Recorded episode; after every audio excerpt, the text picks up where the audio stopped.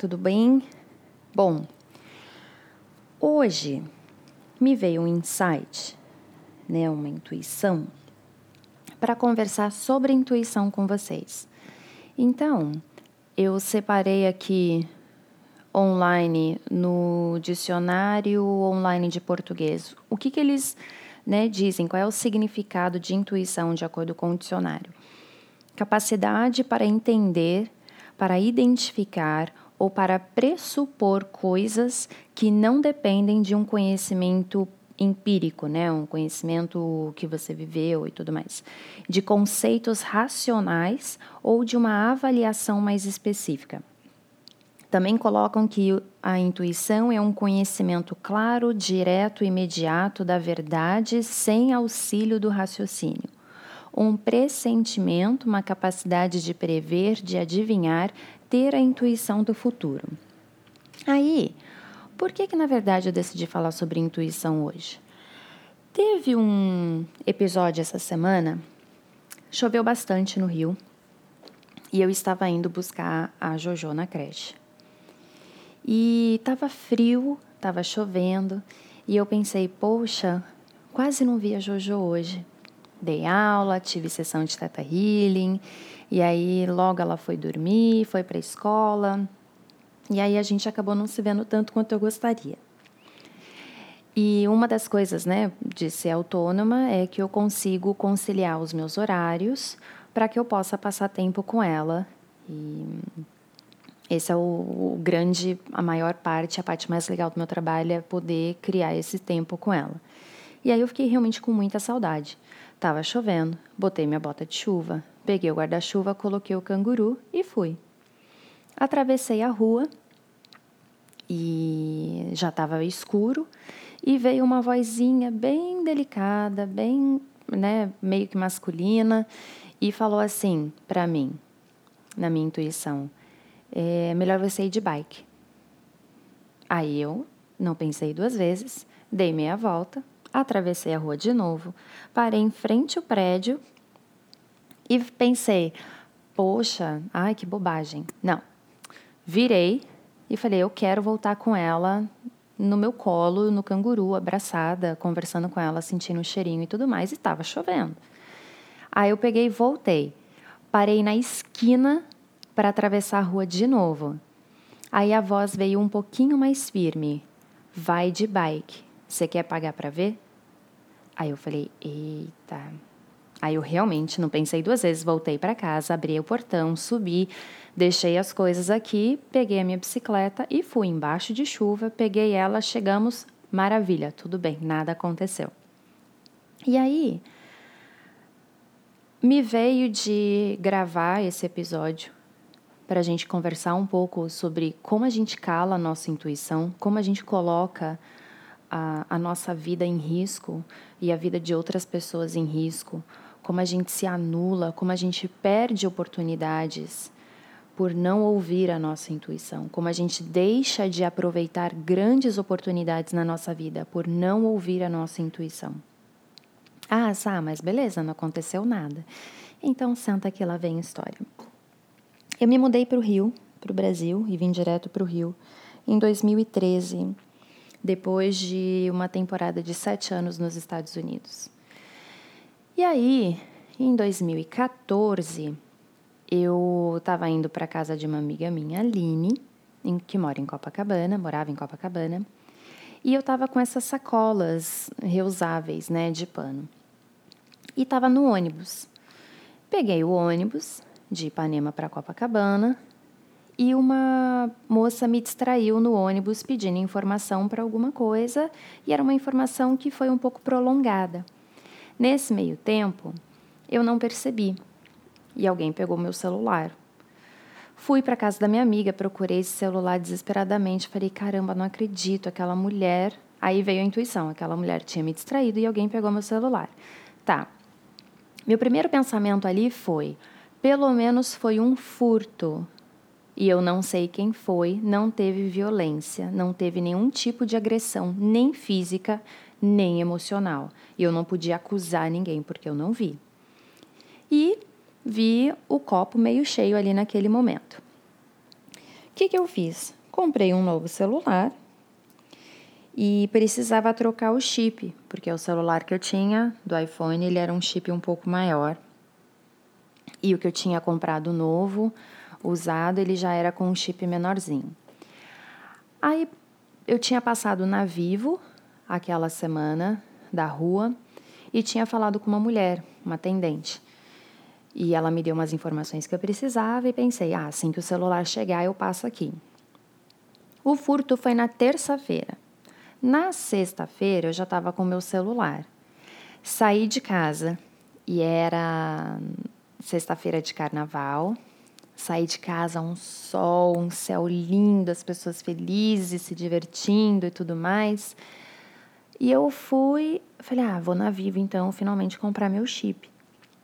Aí veio uma voz na minha cabeça e falou assim: é, vai na Vivo do Shopping Leblon. Eu, nossa, que doideira, vai na Vivo do Shopping Leblon, assim, tipo, do nada. E segui. Aí eu entrei, eu cruzei a rua que dava sentido ao Shopping Leblon e quando eu percebi, eu estava indo para o Shopping Leblon. Aí quando eu me dei conta que eu tinha, sem querer querendo, desviado do meu caminho, eu peguei e virei. Virei e falei para mim: não, vamos logo lá na Vivo da rua, porque você já conversou com a mulher e você também quer passar no mundo verde. Aí a voz veio de novo. É melhor você ir na Vivo do Shopping Leblon. E cada vez que a voz vem, a intuição vem, ela vem um pouquinho mais. É, não poderosa, mas ela vem um pouco mais assim, com posicionamento. Primeiro ela vem como um conselho e depois ela começa a vir mais como uma ordem. Pelo menos é assim comigo. E aí eu ignorei. Ignorei duas vezes e me vi indo para vivo da rua. Quando eu estava me aproximando, na minha frente tinha uma menina loirinha, adolescente. E aí, é, a Vivo e o Mundo Verde, onde eu ia, era parede com parede, eles dividiam a mesma parede. Então a voz falou assim para mim: Então passa primeiro no Mundo Verde e depois você vai no, no, na Vivo, porque você tem um monte de coisa para ver, você gosta de ler, ver quais são os produtos e tudo mais. Aí eu pensei, beleza, vou fazer isso então. Aproveito para pegar alguma coisa para comer, que eu estava com fome. Nesse meio tempo, a menina entrou na Vivo. E quando eu olhei, eu pensei: nossa, que maravilha, a Vivo tá vazia, vou comprar meu chip super rápido, passo no mundo verde e vou para casa e novamente eu ignorei a minha intuição.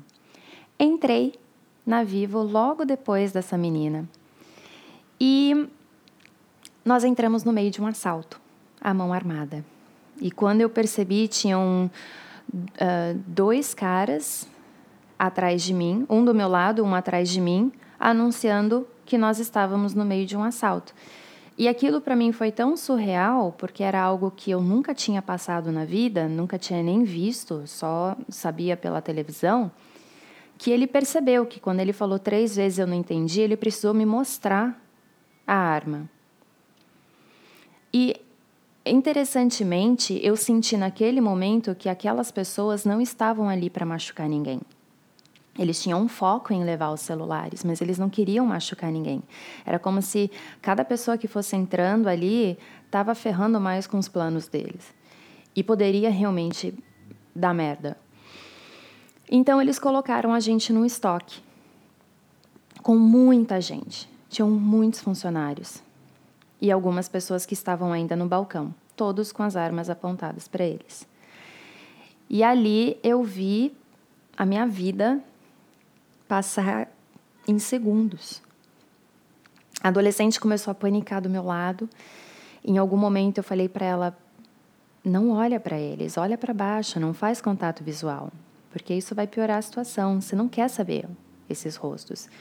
E desculpa, quem acha que, quem concorda que você tem que saber para poder denunciar, no momento em que você está ali com arma apontada para você, tudo que você quer é viver.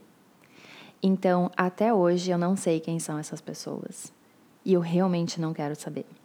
Então, é, fica aqui também uma questão de posicionamento. Meu posicionamento numa situação dessas é: eu não vou fazer contato visual, porque eu vou emanar a melhor energia possível. E eu lembro que o único pensamento que eu tinha, e eu rezei muito naquele momento, foi: eu espero que não apareça nenhuma polícia, porque senão alguém vai se machucar. Graças a Deus não apareceu ninguém. Graças a Deus ninguém se feriu fisicamente. Emocionalmente, obviamente, todos nós temos algum tipo de cicatriz daquela situação.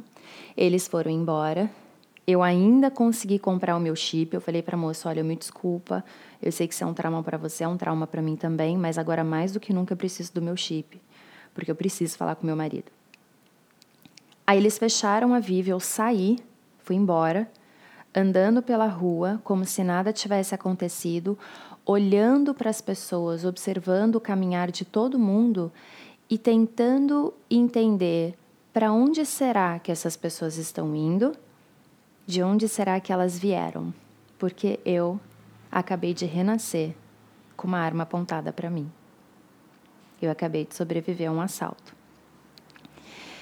Quando eu cheguei, eu ainda encontrei o meu sogro no meio do caminho. Ele perguntou como é que eu tava e tudo mais. Eu falei que tava tudo ótimo.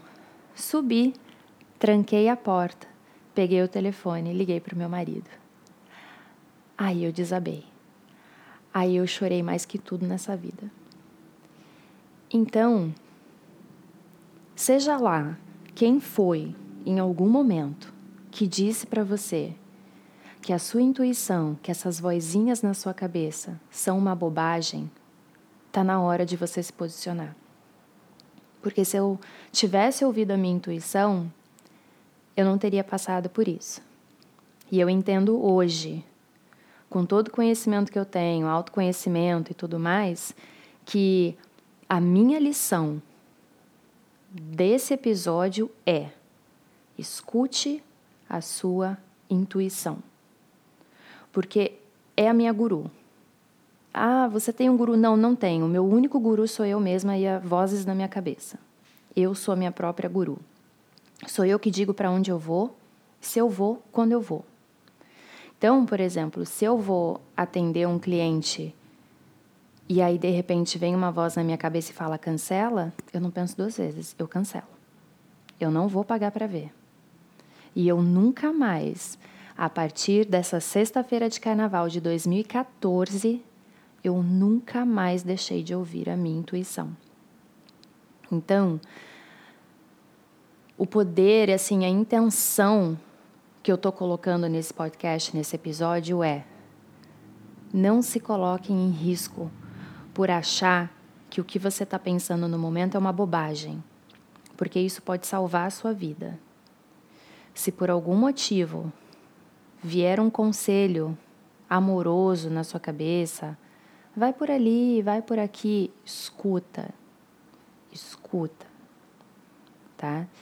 É, já tinham me perguntado como identificar, né, as vozes, se é coisas que a gente cocria ou se é uma intuição mesmo. Na minha própria experiência, a intuição ela nunca veio de um julgamento. Ela nunca veio assim para me colocar em risco. As vozes que da minha intuição que sempre fizeram eu mudar o meu caminho, elas sempre vieram como um conselho que de repente, tipo, acendeu uma luz, alguém soprou no meu ouvido, vai por ali. E aí de repente eu falo, beleza, vou por ali. Não sei por quê, mandou ir por ali, eu vou por ali. E quando eu vejo, eu me permito ser guiada por essas vozes. E eu me entrego à lei divina do universo. Você pode falar Deus, o que você quiser, no que você acredita, se entrega a essa lei superior, essa lei maior e fala: beleza, me guia então. Então é isso, gente. É, eu espero que isso faça sentido. Não existe ninguém melhor do que nós mesmos para poder saber o que a gente tem que fazer. Confiem, confiem, confiem, confiem na sua intuição. Tá bom? É isso.